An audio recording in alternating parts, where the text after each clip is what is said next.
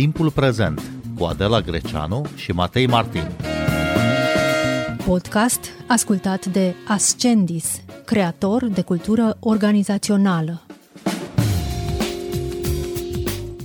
Miniștrii de externe ai țărilor membre NATO se întâlnesc la Bruxelles pentru 2 zile, 28 și 29 noiembrie, întâlnire ce se va încheia cu reuniunea Consiliului NATO-Ucraina. Una dintre temele de discuție este continuarea sprijinului pentru Ucraina și perspectiva euroatlantică a acestui stat.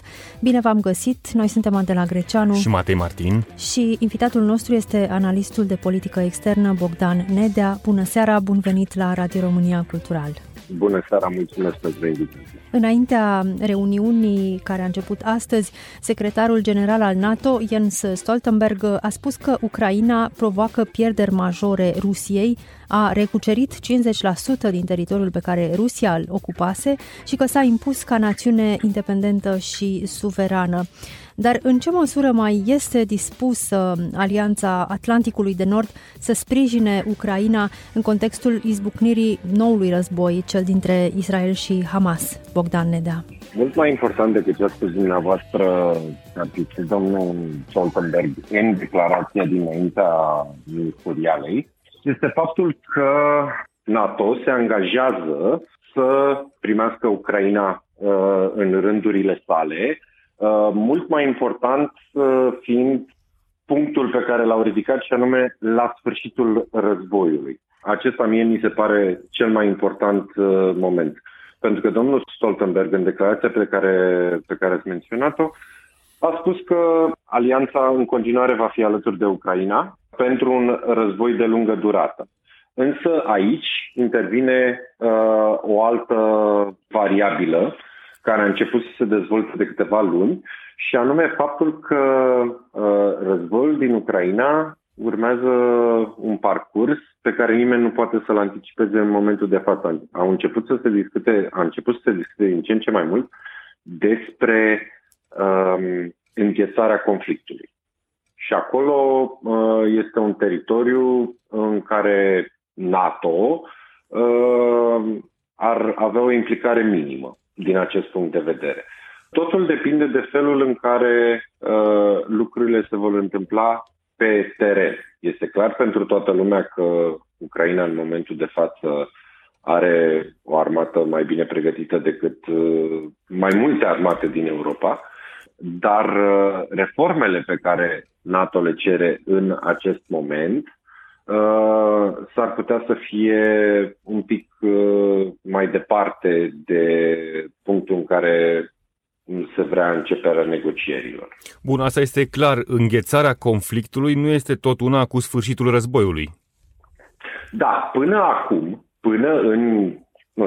câteva luni, se discuta despre când se va ajunge la un acord. Oricum ar arăta acel acord, se discuta până când se va ajunge la un acord. Ei bine, acum pe masă se pun ambele variante. Terminarea războiului fie printr-un acord, fie prin înghețarea acestuia. Și nu ar însemna sfârșitul războiului, dar ar permite o repoziționare a ambelor tabere până la urmă și ar da un pic de timp de respiro Ucrainei, care începe să-și arate oboseala după 2 ani de război. Și tocmai de aceea și cancelarul Germaniei Olaf Scholz a spus astăzi că sprijinul pentru Ucraina este de o importanță existențială. Acest lucru a fost recunoscut încă din primul moment, pentru că tot domnul Stoltenberg de fapt a spus în declarația dinaintea ministerialei că Rusia a readus războiul în Europa. Așa și este. Și este clar pentru toată lumea că arhitectura de securitate a Europei, în această paradigmă schimbată în ultimii 2 ani de zile, depinde foarte tare de existența Ucrainei ca stat și de capacitatea de luptă a acestei țări. Bun, și totuși Germania a avut ezitări, în cel puțin în primele luni de război, să sprijine Ucraina militar. E o întoarcere cu 180 de grade pe care a făcut-o Germania în acest sens. Da, pentru că dacă ne uităm un pic la contextul european, această întoarcere de care spuneți dumneavoastră a Germaniei la 180 de grade este absolut necesară. Să ne uităm un pic, anul viitor avem alegeri parlamentare, avem deja două țări în care radicalii de dreapta au anumite majorități sau urmează să constituie niște majorități. Asta se vedea domnul Wilder, care tocmai a câștigat alegerile în Olanda. Anul viitor este an electoral în mai toată Europa, vom avea alegeri parlamentare și atunci Germania se simte cel puțin presată să conducă genul ăsta de retorică. Secretarul general al NATO, Jens Stoltenberg, a făcut apel către Turcia și Ungaria pentru a ratifica aderarea Suediei la Alianța Nord-Atlantică cât mai curând posibil. De ce blochează cele două țări aderarea Suediei la NATO? Pentru că fiecare dintre aceste țări are o miză. Orice aderare de acest gen făcută pe repede înainte, cum a fost cea a Finlandei, care îndeplinea toate necesitățile, este un moment în care aceste țări, precum Turcia și Ungaria, au de câștigat. Și la fel cum Ungaria blochează în cadrul UE discuțiile despre ajutorul militar pentru Ucraina, în speranța că va obține ceva și cel mai probabil va și obține ceva domnul Orban în urma negocierilor, la fel și Turcia, în cadrul NATO, încearcă să se repoziționeze, în special în relația sa cu SUA, care în ultimii ani a fost mai mult decât tensionată. Bun, Turcia face un joc ambigu în interiorul NATO, fiind în sensul că nu aplică sancțiunile pe care multe țări europene le-au hotărât împotriva Federației Ruse. Încă sunt avioane, încă sunt vapoare care circulă în ambele direcții. Iahtul domnului Putin tocmai a fost văzut într-un port turcesc de la Mediterana. Da, pentru că domnul Erdoğan are de câștigat din ambele direcții. Are de câștigat din relația cu Rusia, unde cetățenii turci lucrează și emigrează acolo. Are de câștigat, haideți să luăm în considerare numai ce s-a întâmplat sau bazele, dacă vreți, cât de departe în spate putem să ducem aceste baze ale relației. Gândiți-vă că cine a reconstruit de fapt Cecenia după războiul cecen din 2001-2002? Turcia. Da? Același lucru speră domnul Erdoğan să câștige în urma poziționării acestea ambivalente față de acest joc la două capete pe care l-au făcut și președinți ucraineni, l-au făcut și președinți moldoveni, l-au făcut și europeni până la urmă. Deci nu este nimic nou aici. Doar speră să, în primul și în primul rând, să-și îmbunătățească statutul intern, cu toate că a câștigat alegerile recent, le-a câștigat, cum se spune, la mustață, și speră să se poziționeze, și acesta este un vis de mult timp al domnului Erdoğan, să se poziționeze ca un lider regional în zona Orientului Mijlociu.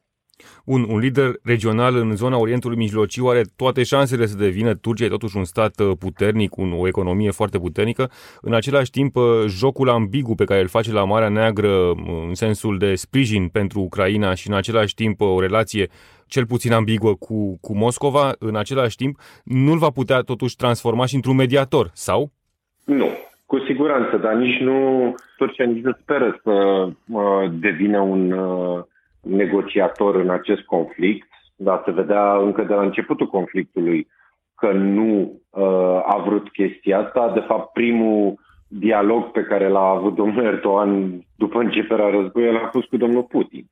Nu ar avea nicio șansă să devină mediator sau nu ar fi credibil ca mediator atâta timp cât legătura dintre Rusia și Turcia este atât de strânsă. În primul și în primul rând pe plan economic, poate nu neapărat pe plan ideologic, deși și acolo putem să discutăm despre asta, Dar pe plan economic, cu siguranță, este o relație foarte strânsă. Bun, pe plan... din care Turcia are de câștigat, de fapt. Pe plan economic, cel puțin, a reușit să negocieze, cel puțin în primă instanță, acordul pentru exportul cerealelor din Ucraina. Da, tot în interesul, să zicem, în primul și în primul rând, al transportatorilor turci. Asculți Timpul Prezent. Timpul Prezent e un talk show zilnic despre politică, societate și cultură difuzat la Radio România Cultural. Ne puteți asculta pe Apple Podcasts, Google Podcasts, Castbox, Spotify și altele. Bogdan Nedea, de ce este importantă aderarea Suediei la NATO pentru Alianța Atlanticului de Nord? Suedia vrea, în primul rând, să adere la NATO ca să evite, exact asta au și spus, ca să evite o situație cum au avut-o la începutul cel de-al doilea război mondial, când au fost invadați de Rusia, de URSS. Pentru noi, aderarea Suediei la NATO înseamnă, în primul și în primul rând, întărirea flancului nordic, în special în contextul actual, în care avem această migrație direcționată, în care Rusia facilitează transportul refugiaților până la granița cu Finlanda. Chiar, nu știu când, săptămâna trecută, finlandezii au fost nevoiți să închidă granițele. Chiar zilele acestea, da. Chiar zilele acestea, da. Desigur, vorbim și de o amenințare militară, pentru că iată ce se întâmplă în Ucraina și ce s-a întâmplat în Ucraina, lucru pe care foarte puțini l-au crezut posibil în momentul vorbirii de acum 2 ani de zile, dar pentru asigurarea flancului nordic este necesară inclusiv participarea NATO, doar ca descurajare, dacă vrei. În primul și în primul rând ca descurajare. Jens Stoltenberg a afirmat de asemenea că NATO este solidar cu Finlanda, care se confruntă cu acest val de migranți la granița cu Rusia. Secretarul general al NATO spunând că Moscova caută să destabilizeze democrațiile, inclusiv prin asemenea presiuni, facilitându-le migranților accesul spre granița cu Finlanda. Aproximativ 900 de solicitanți de azil din țări precum Afganistan, Kenya, Maroc, Pakistan, Somalia, Siria au intrat în Finlanda din Rusia în luna noiembrie, iar situația aceasta amintește de criza din 2021 provocată de Belarus la granițele sale cu Polonia și Lituania. Este oare această criză de la granițele Finlandei o reacție a Rusiei la aderarea Finlandei la NATO, care s-a petrecut anul acesta în aprilie?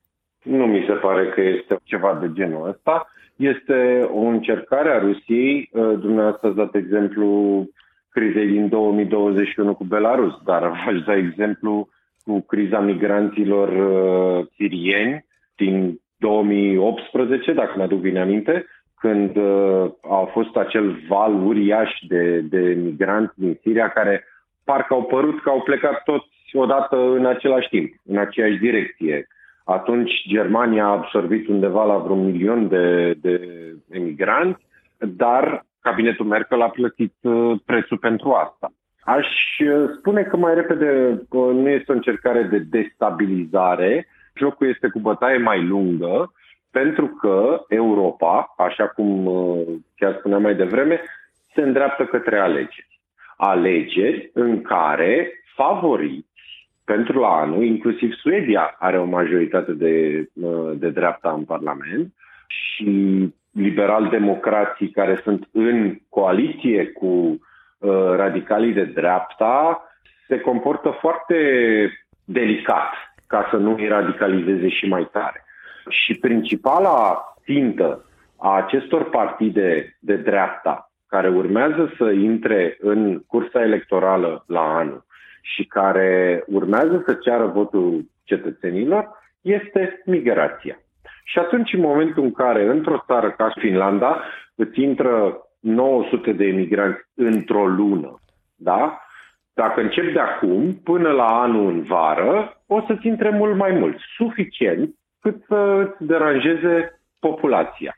și populația să vină să voteze cu un partid care are legături poate cu Rusia, deși în cazul unora din Europa este clar dovedit că au legătură, și să vină la putere sau să câștige o majoritate sau un număr suficient de mare de locuri în Parlament, astfel încât să influențeze destinul politic al țării. Eu cred că aici este miza, nu destabilizarea. Nu destabilizezi țări precum Suedia și Finlanda atât de ușor.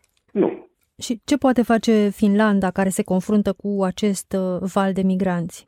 În primul și în primul rând să facă exact ce a făcut.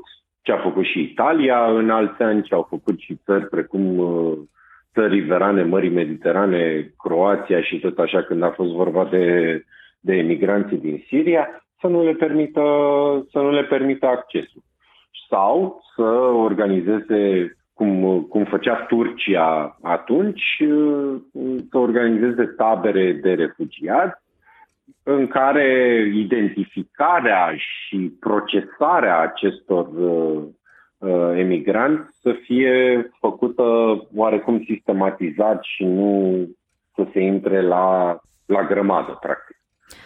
Ministrii de externe ai țărilor NATO sunt astăzi și mâine la Bruxelles și discută, între altele, despre continuarea sprijinului pentru Ucraina. Ce mai pot face țările NATO pentru a sprijini această țară aflată în război de aproape 2 ani? Pot să continue, în primul și în primul rând, să transmită ajutor militar și ajutor financiar. Asta este de ce are nevoie Ucraina în momentul de față, cu toate că o problemă care urmează să apară o să fie aceea de resursă umană în cazul Ucrainei. Numărul de soldați, Ucraina are din ce în ce mai multe probleme cu recrutarea, la fel ca și Rusia de altfel, dar baza de recrutare pentru cele două țări e considerabil diferită. Are probleme cu recrutarea și are probleme cu rotația personalului, totuși vorbim de 2 ani de zile de război în care tot personalul militar probabil că este mai mult decât epuizat. Atunci, din punctul ăsta de vedere, este o problemă pentru ei. Ce poate să facă NATO acum, în afară de să încurajeze așa cum face și să continue sprijinul militar, poate să ia anumite decizii în favoarea Ucrainei, dar nu mai mult.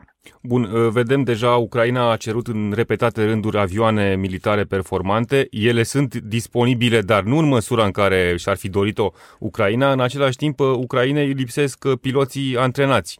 Va mai dura până când va avea acces la aceste avioane de luptă. Ce altceva mai poate face Occidentul pentru a sprijini Ucraina din punct de vedere militar? Piloții, apropo de ce spuneați dumneavoastră, piloții de F-16 urmează să fie antrenați în România. Deci acest lucru urmează să se întâmple, dar nu așa de repede cum și-ar fi dorit domnul Zelenski. Până la urmă, Ucraina cere sprijinul țărilor și Occidentului în general în ceea ce privește aviația încă de la începutul războiului.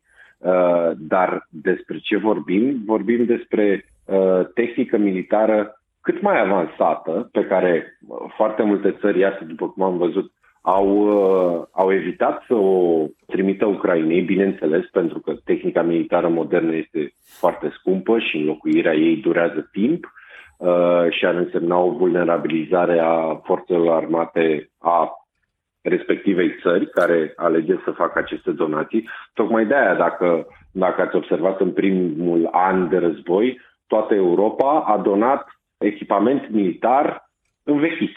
Pentru că capturarea unor arme nou-nouțe încă netestate în război ar fi însemnat o pierdere uriașă pentru Europa. Și asta. O pierdere odată tehnologică, odată o scurgere de secrete evidentă. Armele, de fapt, armele foarte moderne au început să fie donate Ucrainei de către Europa și de Occident în general, abia după ce frontul s-a stabilizat și armata ucraineană și-a dovedit de fapt eficiența în teatrul de război. Secretarul de stat american Anthony Blinken, după ce va participa la reuniunea miniștrilor de externe ai țărilor NATO la Bruxelles, va merge în Macedonia de Nord și apoi în Israel și Cisjordania. În Orientul Mijlociu va vorbi despre dreptul Israelului de a se apăra, despre importanța protejării civililor din Gaza și va milita pentru soluția celor două state, Israel și Palestina. Este a treia vizită a înaltului oficial american în regiune de la atacul terorist din 7 octombrie.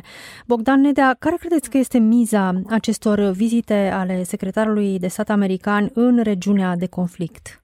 Eu cred că în acest punct, domnul Blinken se duce în Israel, bineînțeles, ca să arate susținerea continuă pe care SUA o oferă Israelului, dar și în același timp ca să ia un pic pulsul politic în Israel și să se asigure că Israelul nu va face niciun fel de mișcări, de fapt, scopul întregului atac din 7 octombrie a fost declanșarea unei reacții disproporționate din partea Israelului. Și domnul Blinken, la fel ca și președintele Biden, care vorbește constant la telefon cu domnul Netanyahu, se asigură că Israelul nu va face nicio acțiune disproporționată care să nu le mai permită Statelor Unite în fața scenei internaționale să susțină această cauză a Israelului. Bogdan Nedea, vă mulțumim foarte mult pentru analiză și explicații. Noi suntem Adela Greceanu și Matei Martin. Ne găsiți și pe platformele de podcast. Urmăriți Timpul Prezent pe Apple Podcast și Spotify. Cu bine, pe curând!